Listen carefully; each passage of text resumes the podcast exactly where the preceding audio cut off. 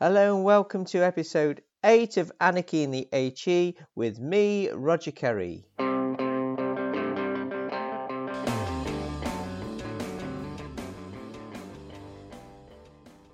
This month's guest is Dr. Tim Ingold, Emeritus Professor of the University of Aberdeen and a British anthropologist and a world renowned anthropologist at that, with an outstanding career spanning Cambridge, Helsinki, Manchester, and of course, as I said, Aberdeen.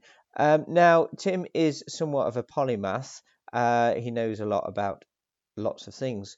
And it's through his work in education that I came to know about him and it's thanks to um, a good colleague of mine, Laura Rathbone, who pointed me in his direction.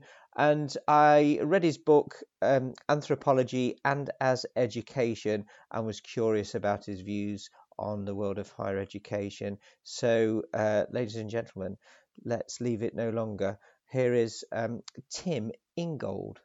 Well, uh, yes. Uh, okay. Hello. I'm I'm I'm uh, Tim Ingold. I'm uh, officially Emeritus Professor of Social Anthropology at the University of Aberdeen, which means that I retired three years ago in 2018, which makes me really now, I suppose, a, a kind of independent scholar enjoying the luxury of retirement when I can uh, read, write, and uh, study as much as I want the things I actually always wanted to study rather than waste all my time on university administration and Tyson grant proposals and Tyson things like that. So I'm on what I say is the best kind of research leave ever.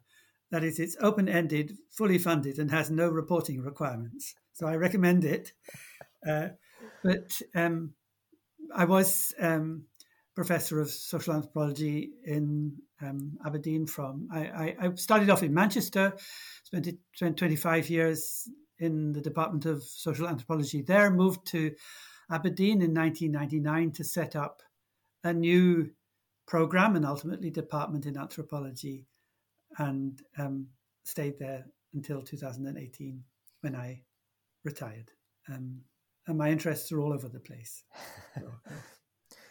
well, on that note, of course, the reason uh, you're a well renowned anthropologist, but my introduction to you was through education, which is one mm-hmm. of, of course, mm. one of your interests as well.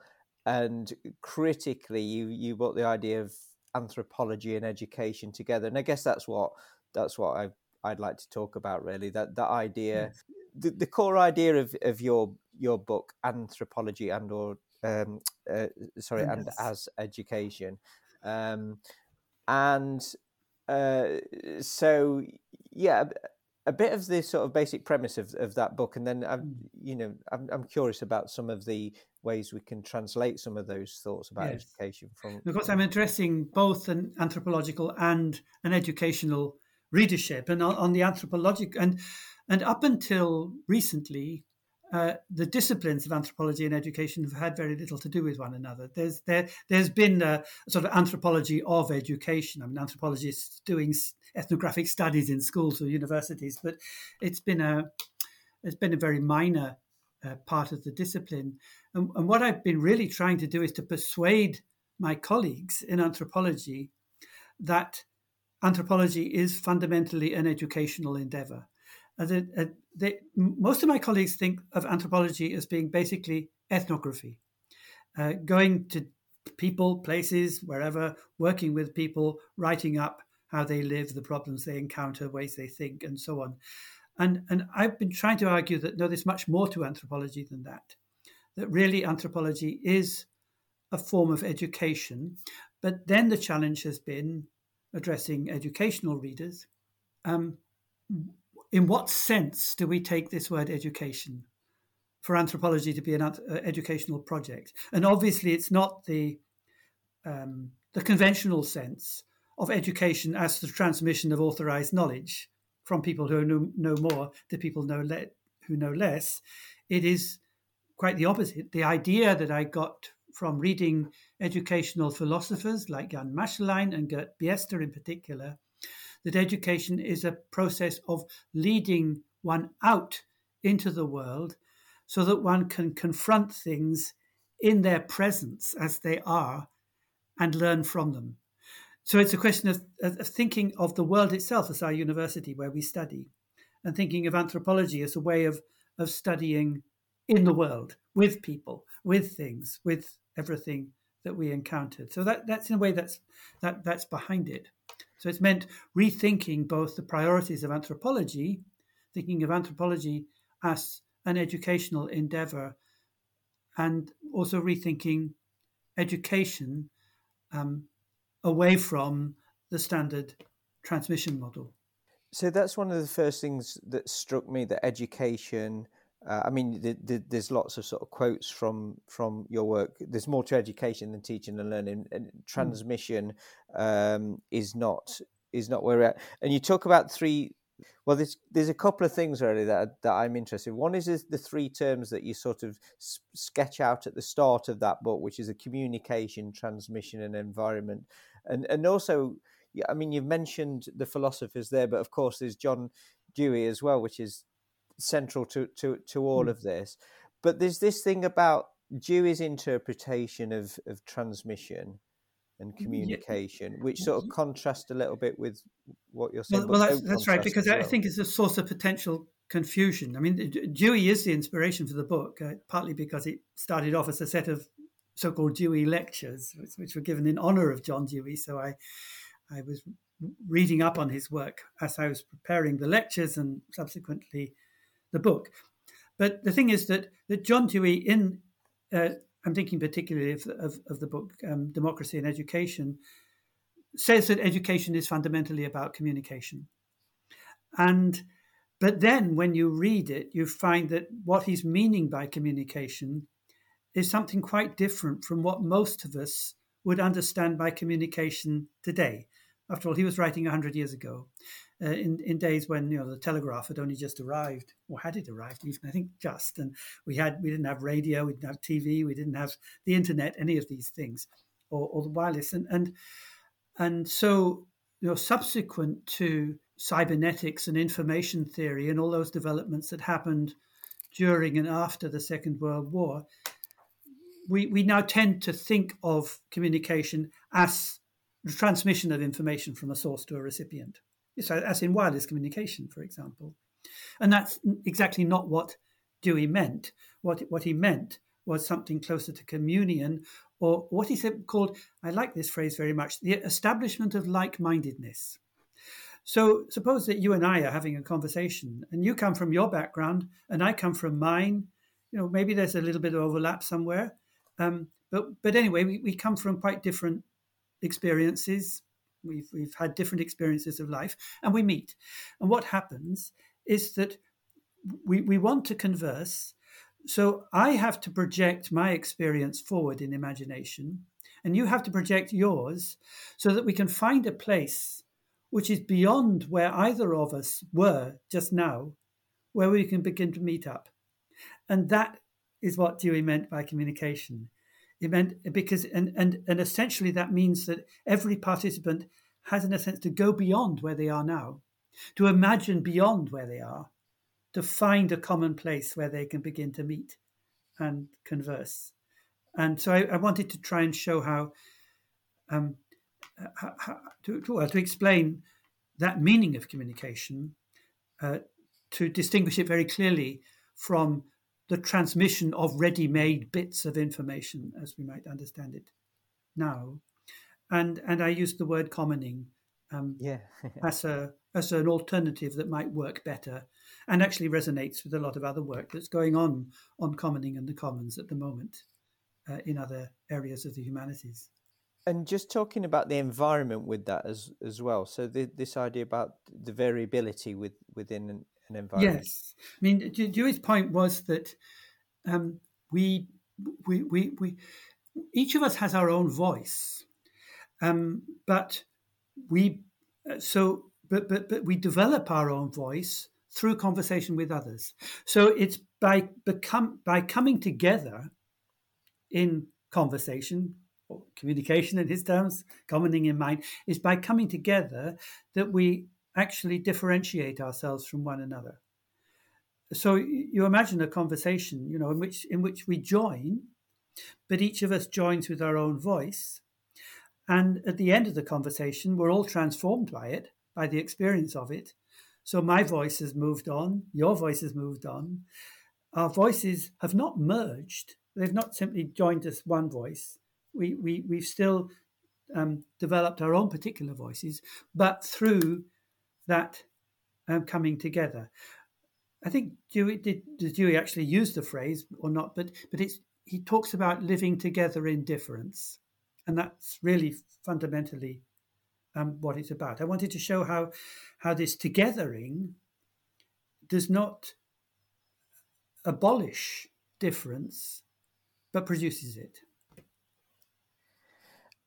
And the, and this might be a sort of oversimplistic, slightly misrepresentation of that, but I'm forever trying to link things into to how mm. how things happen.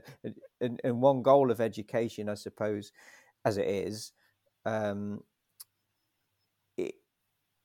is, and again, again, I'm thinking of my disciplines, is to standardize everything. You know, the, the, the goal of yeah. ed- education is to get everybody to the same level, to the same criteria, to the same standards, uh, which seems to contrast directly with. with uh, absolutely. With, and, and I mean, this idea of common standards um, connects with the um, the Enlightenment idea that education is about um, the advance of civilization through rational inquiry. And the thing about the voice of reason is that it's quite indifferent to whose voice it actually is. I mean, if, if, if you've got the right answer to a problem, it doesn't matter who says it. You know, the answer is just the same. Uh, so, so the, the, this appeal to to the work of reason uh, abolishes the, the, the, the voices of particular people and it abolishes those differences of experience that everybody brings to the process. And, and, and what I want and what Dewey wanted too was just the contrary to put the emphasis on experience. And the, the point being that if you're having a conversation, I mean, what can you possibly converse about if everybody thinks the same thing? If everybody has exactly the same view, you know, if there's one right answer, which is, which everybody is supposed to arrive at, then what is there to have a conversation about? Uh, but but the reason why conversations are so productive is precisely because everybody who joins them can bring in something different, that they have some experience of their own to contribute, to bring to the table, which other people are eager to hear about, and they in turn. And that way, the process can has a momentum; it can carry on, rather than reaching the dead end mm. of the right answer. Mm. And uh, perhaps we won't go there yet, but I'd like to come back to this in a few minutes, if if we can, to see how some of this might play out in in the you know in the real world of mm. education mm. and, and, the tools we use use now. Um, but but before we do that, there's uh, some more really interesting stuff that um, that feeds on from this. And uh, just to pick up on a couple of the terms you use, really, and sort of ex- expand them and explain a bit about that. I mean, there's this term "lead in life" or um, that comes up quite a bit in your mm. writing and conversations, and you talk a bit about academic freedom and what that means and what it doesn't mean and things like that. So, do you mind going into to those terms okay. a little bit? The thing about leading, I mean, in, in a way that that something simply comes from the etymology. That if we say that the word education comes from the Latin ex plus docere, ex means out and docere means to lead. So to educate means to lead out. I mean, docere. That's where the education bit of education comes from. This idea of of leading and the really interesting, sort of philosophical question is you know, we all know that we live our lives and that non human animals do too. They live their lives. But is there something that makes leading life more than just living it? And if so, what is it? And um, it's, it's, a, it's a tricky philosophical problem, but, but uh, to my mind, that is the question of education. And that, that's to say, what what is there more to leading life than living it?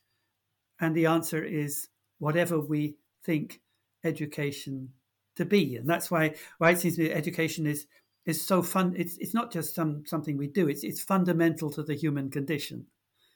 never mind about whether perhaps there's education amongst non-human animals. We, we don't know. But but let's just concentrating on ourselves.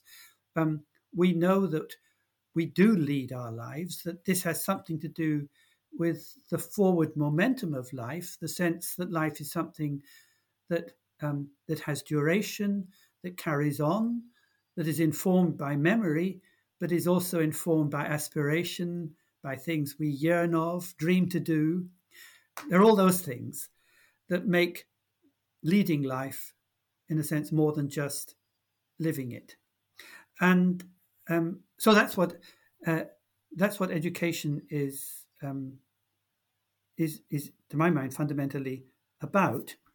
Uh, and again, following Dewey, it means that education is devoted to what he called the continuity of life. We might say, using a modern word, sustainability, but not necessarily about progress. And this is this is a really crucial thing. That I think we've reached a juncture now when we suddenly realised, uh, with, with the, with the you know the, the, the crisis, the ecological crisis in the in, in the planet, we've realised that uh, progress and sustainability are not actually compatible. Uh, and if we want to have a world that will carry on, then actually we have to choose sustainability rather than progress. So we have to we have to put our emphasis on education as a way of securing the continuity of life, rather than as a way of allowing each generation to advance progressively upon the shoulders of its predecessors, which is the the Enlightenment model that we've inherited for the past uh, two or three or four centuries. Mm. So that that's leading. What was the other word? Well, it was, it was this idea of academic freedom or freedom, oh, freedom from yes. within, yeah. freedom from within, and, and... Well, I want to, to show that um, I, I, do think freedom is a word that's been been been hugely abused, and particularly when academics talk about academic freedom, and they they they think it's this right that they have to protect uh, for themselves, and that. Oh, I'm sorry about the phone in the background. okay, let's stop now. Um, that um, I, am trying to argue that, that, that, freedom is not a right to defend. It's not. It's not something we have. It's something we are. It's it's existential, and it refers to our, the possibility that we have to move on from where we are now. It's not to defend an established position, but actually to take the risk of um, the risk of, of what Masschelein will call exposure, expositio, moving the risk of, of actually um, taking flight from where we are just now. Uh, so that means that there can be no freedom without responsibility, because to do that, we have to respond um, to others. Um, in a way, there's no freedom without necessity. That the two really go together. But, but that's a real freedom, a genuine freedom that, that lies in that possibility to move on in our lives. The, the false freedom is the possibility to choose between alternatives. That's, that's the freedom of the market. And it's not that that we're after, because the freedom of the market already implies that we have a whole lot of ends already set out that we're going to choose from. But real freedom means we don't have ends, we, we only have beginnings. That's, that's the way I'm thinking about it. Right, right. And um, so that as part of education in you, your yours and Dewey's interpretation of education is uh, I mean again I'm just trying to align this to, to sort of normal theories of education and things yeah. are we talking about education as something which has an emancipatory value well, well, yes and no. I mean, the, the, the, trouble with the idea of emancipation is that it is a well, it is an idea that's very much hooked up with Enlightenment humanism, with the idea that um, that, that that we are looking for something that will liberate human beings from the constraints of the natural world, um, that, that will allow us to float freely above the material world. Uh, uh, and that's not what it's about. Um, but it does clearly have a political dimension.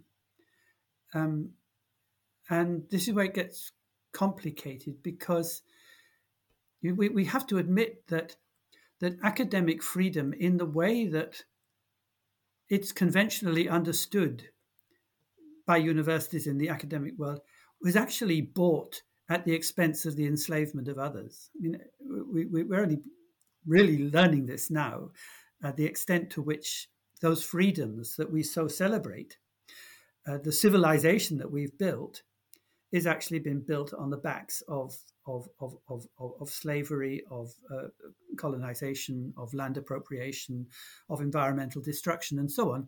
So that's not a way ahead. So if we're going to use the word emancipation, it has to be taken away from those logics uh, which couple freedom with the freedom of some with the enslavement of others.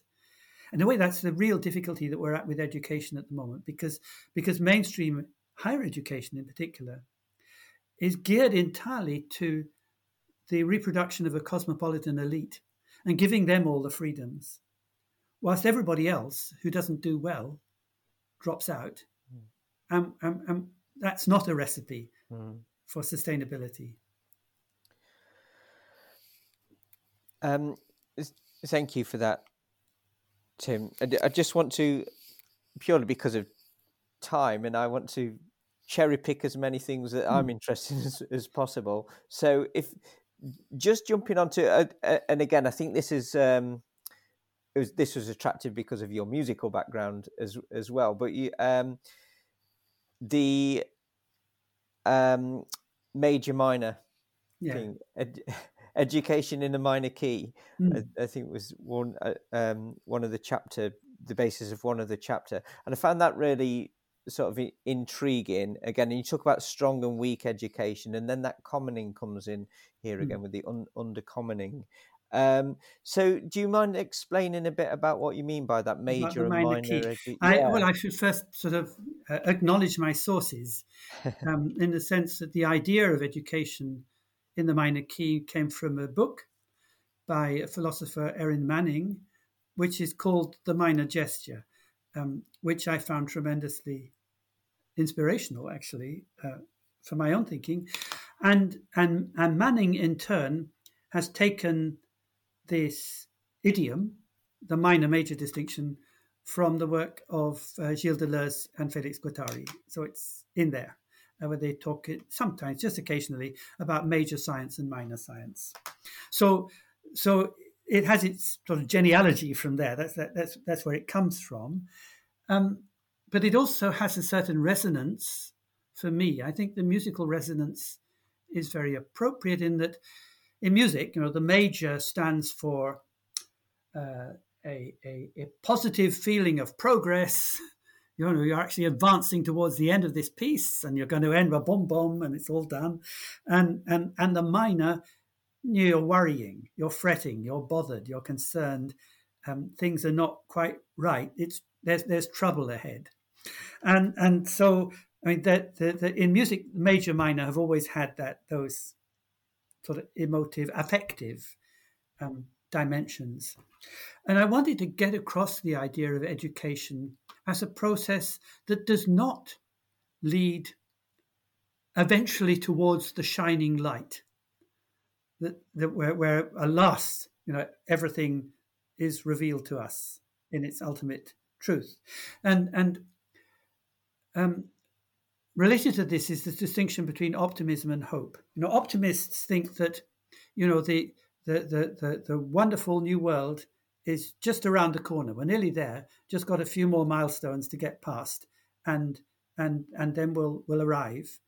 Um, hope doesn't have an end to it. We we can hope for things, but um, but but it, you you never actually stop hoping. It doesn't have a it doesn't have a final ending to it. And I wanted to say that that education is is hopeful but not optimistic. And but that I, I meant that that what we are continually, in a sense, groping in the dark. that if you think of, I was in one part of the book talking about the practice of research, and that researchers are all the time groping in the dark. They're not quite sure where they're going. They're not sure whether they're getting anywhere really, um, but they're staying with it. Um, Donna Haraway has this phrase about staying with the trouble, uh, which I think is a good phrase, although I have reservations about some of her work. But uh, but there's this idea that, that that that we just keep keep with it, and it's difficult, and we're not going to end up at some wonderful place where everything is resolved, but we can keep on going, and so long as we can keep on going, there's hope for future generations, and that that's what I wanted to get across with the minor. And I, I, I think it's just beautifully framed uh, like that as well. To to to a sort of naive reader, that really resonates um, as, as, well. And is that is that what you're meaning by the strong versus weak education? Yes, well? again, that's not my distinction. That? It comes from um, it comes from the work of Gert Biesta, whose work I I very much admire. He talks about strong and weak education, and um, the strong education is the sort that most politicians and parents want. You know, when if you're a parent and you're sending your kid to university, you want them to come out with a nice degree, uh, really well equipped to get a great job. Uh, so this is really get the stuff, get the goods, and come out being um, as well prepared as you could possibly be to face the world. That's what you know parents typically want for their children, and what politicians think parents want, and so on. And um, and Biesta's saying that no, we should think of education.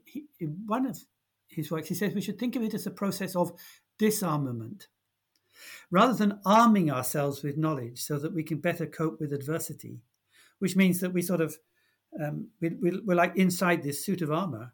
Um, so we don't see anything much or feel anything much because we're covered in, in the armor of our own knowledge, which we use to defend ourselves against the external world. He says it's a process of taking your armor off so that you're actually vulnerable, uh, weak, but it means that you're exposed to things. You actually notice and pay attention to what is out there and say it might be worth paying more attention to this. In order, rather than saying, I know all about this now, so I don't have to bother with you anymore. You say, no, actually, I don't know anything really, and I do need to pay attention. And and and um, Masschelein calls it poor pedagogy rather than rich. Rich pedagogy is when you've got lots of information to convey and you make sure you convey it. Poor pedagogy is when the teacher comes along and says, I haven't really got anything to teach you, but I've got some things I might show you. Uh, and and and and you, maybe you know um, that will um, be revelatory for you. So, so that's the distinction. Thank you. Thanks so much for that. And um, so, again, uh, another sort of uh, modern sort of answer or solution to, to some of the challenges in, in education. Again, this this again this particular resonates with me because I'm from a healthcare background and, and health and there's lots of sort of interprofessional and interdisciplinary movements uh, to try and, um, as I say, sort of solve some of the challenges of education. But I think I read somewhere you you got some comments about about that as well. That you know, just because something is interdisciplinary doesn't necessarily um, uh, address some of these deep problems of of, of education. Mm-hmm.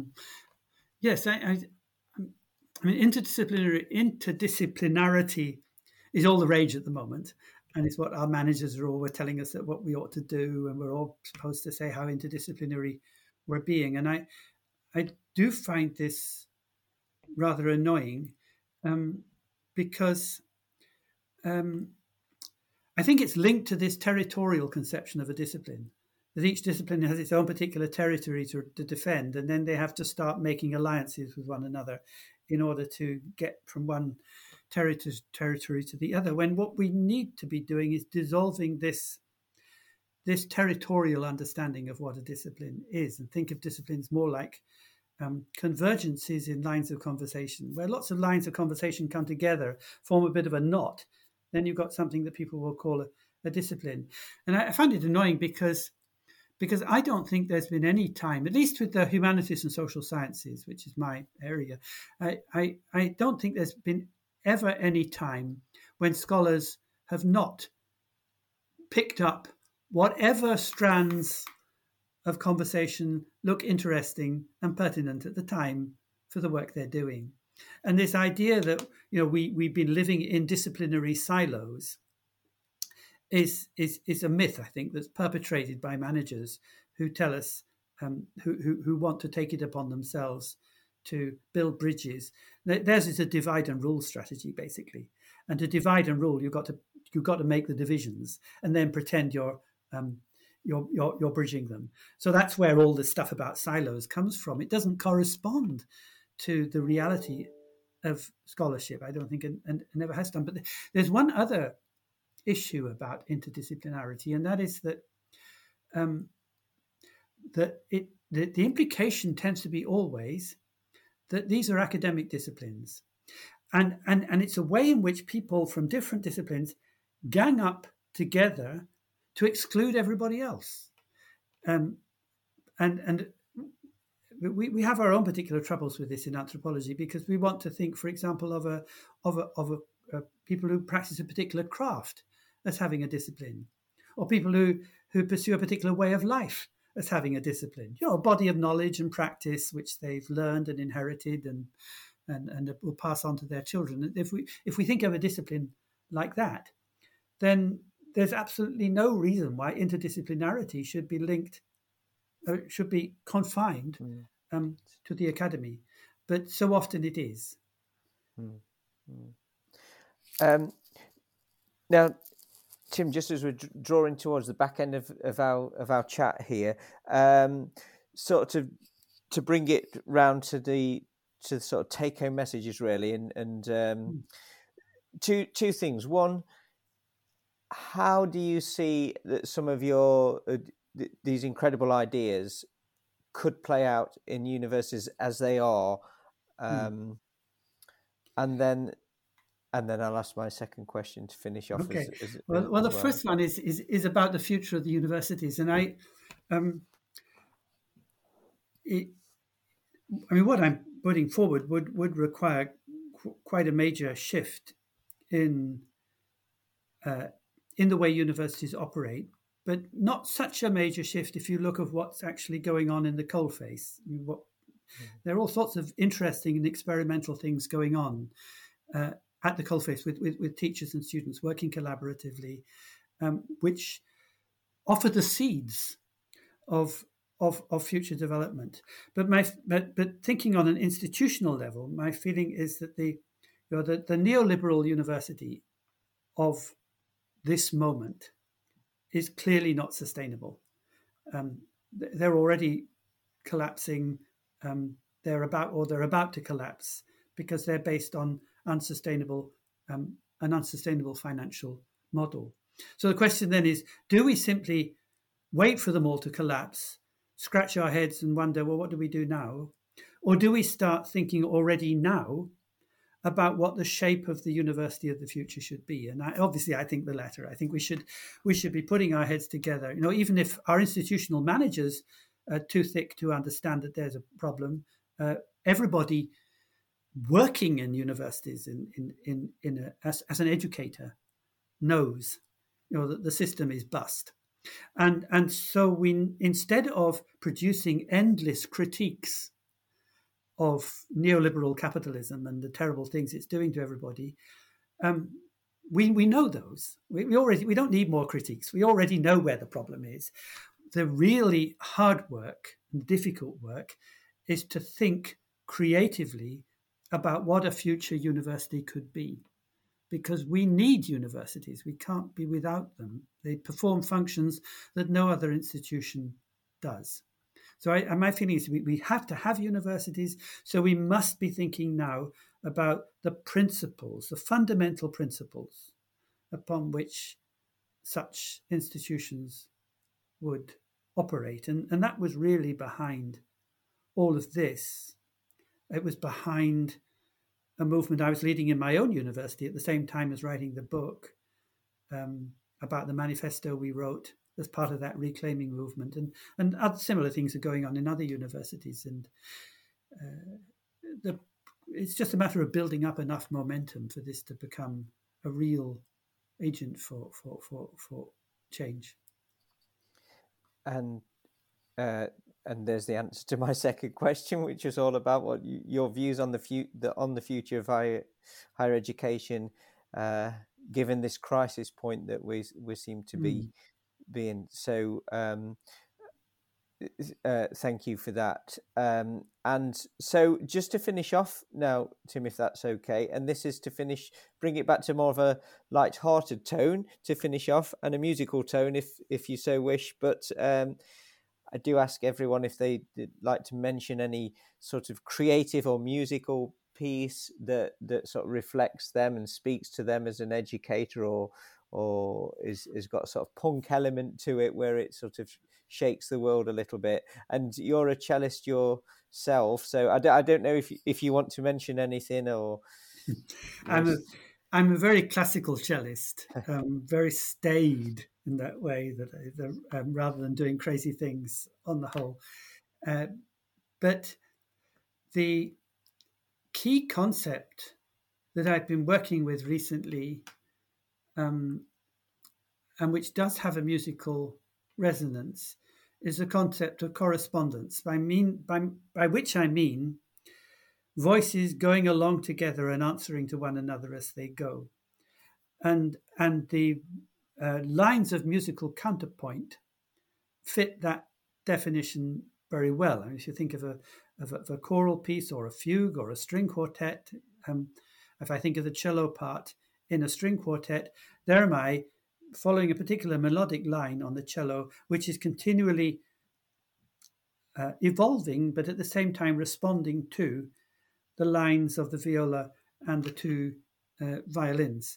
So that I find that string quartet model in that case very good for thinking about how we should understand future relations of education and learning. And and um, during lockdown in, in 2020, I brought out a little book which is simply called Correspondences. It's published by Polity Press, which is a collection of of 29 really short essays, thought pieces that I wrote for fun, often in response to works of art or exhibitions, or I've been asked to write something for the artist's book or catalogue, and I assembled, assembled them all together. And I found this process of, of, of um, responding to an artwork, not writing about the artwork, but responding to it, tremendously liberating. I could forget about all this academic thing of having to have an argument and to back it up with bibliographic references. I could just, I could just allow my mind to to to wander, inspired by some work that I'd never encountered before, by an artist or whatever it might be, and um, I found that liberating, and um, I hope everybody will read the book. well, thank you very much. I am going to put the link to the book and a lot of your other work in the in the podcast detail, and I'll put the links to some of the YouTube videos of of, of some of your lectures um, on Thank on you. there as well, and allow people that opportunity now to explore your uh, the world of uh, anthropology and and the work you've done as well. But thank you so much for your time on our higher education podcast, and it was just wonderful to hear of your your um, uh, your thoughts about about what education is, was, should be. So, Tim, thank you very much. Thank you. I enjoyed it very much.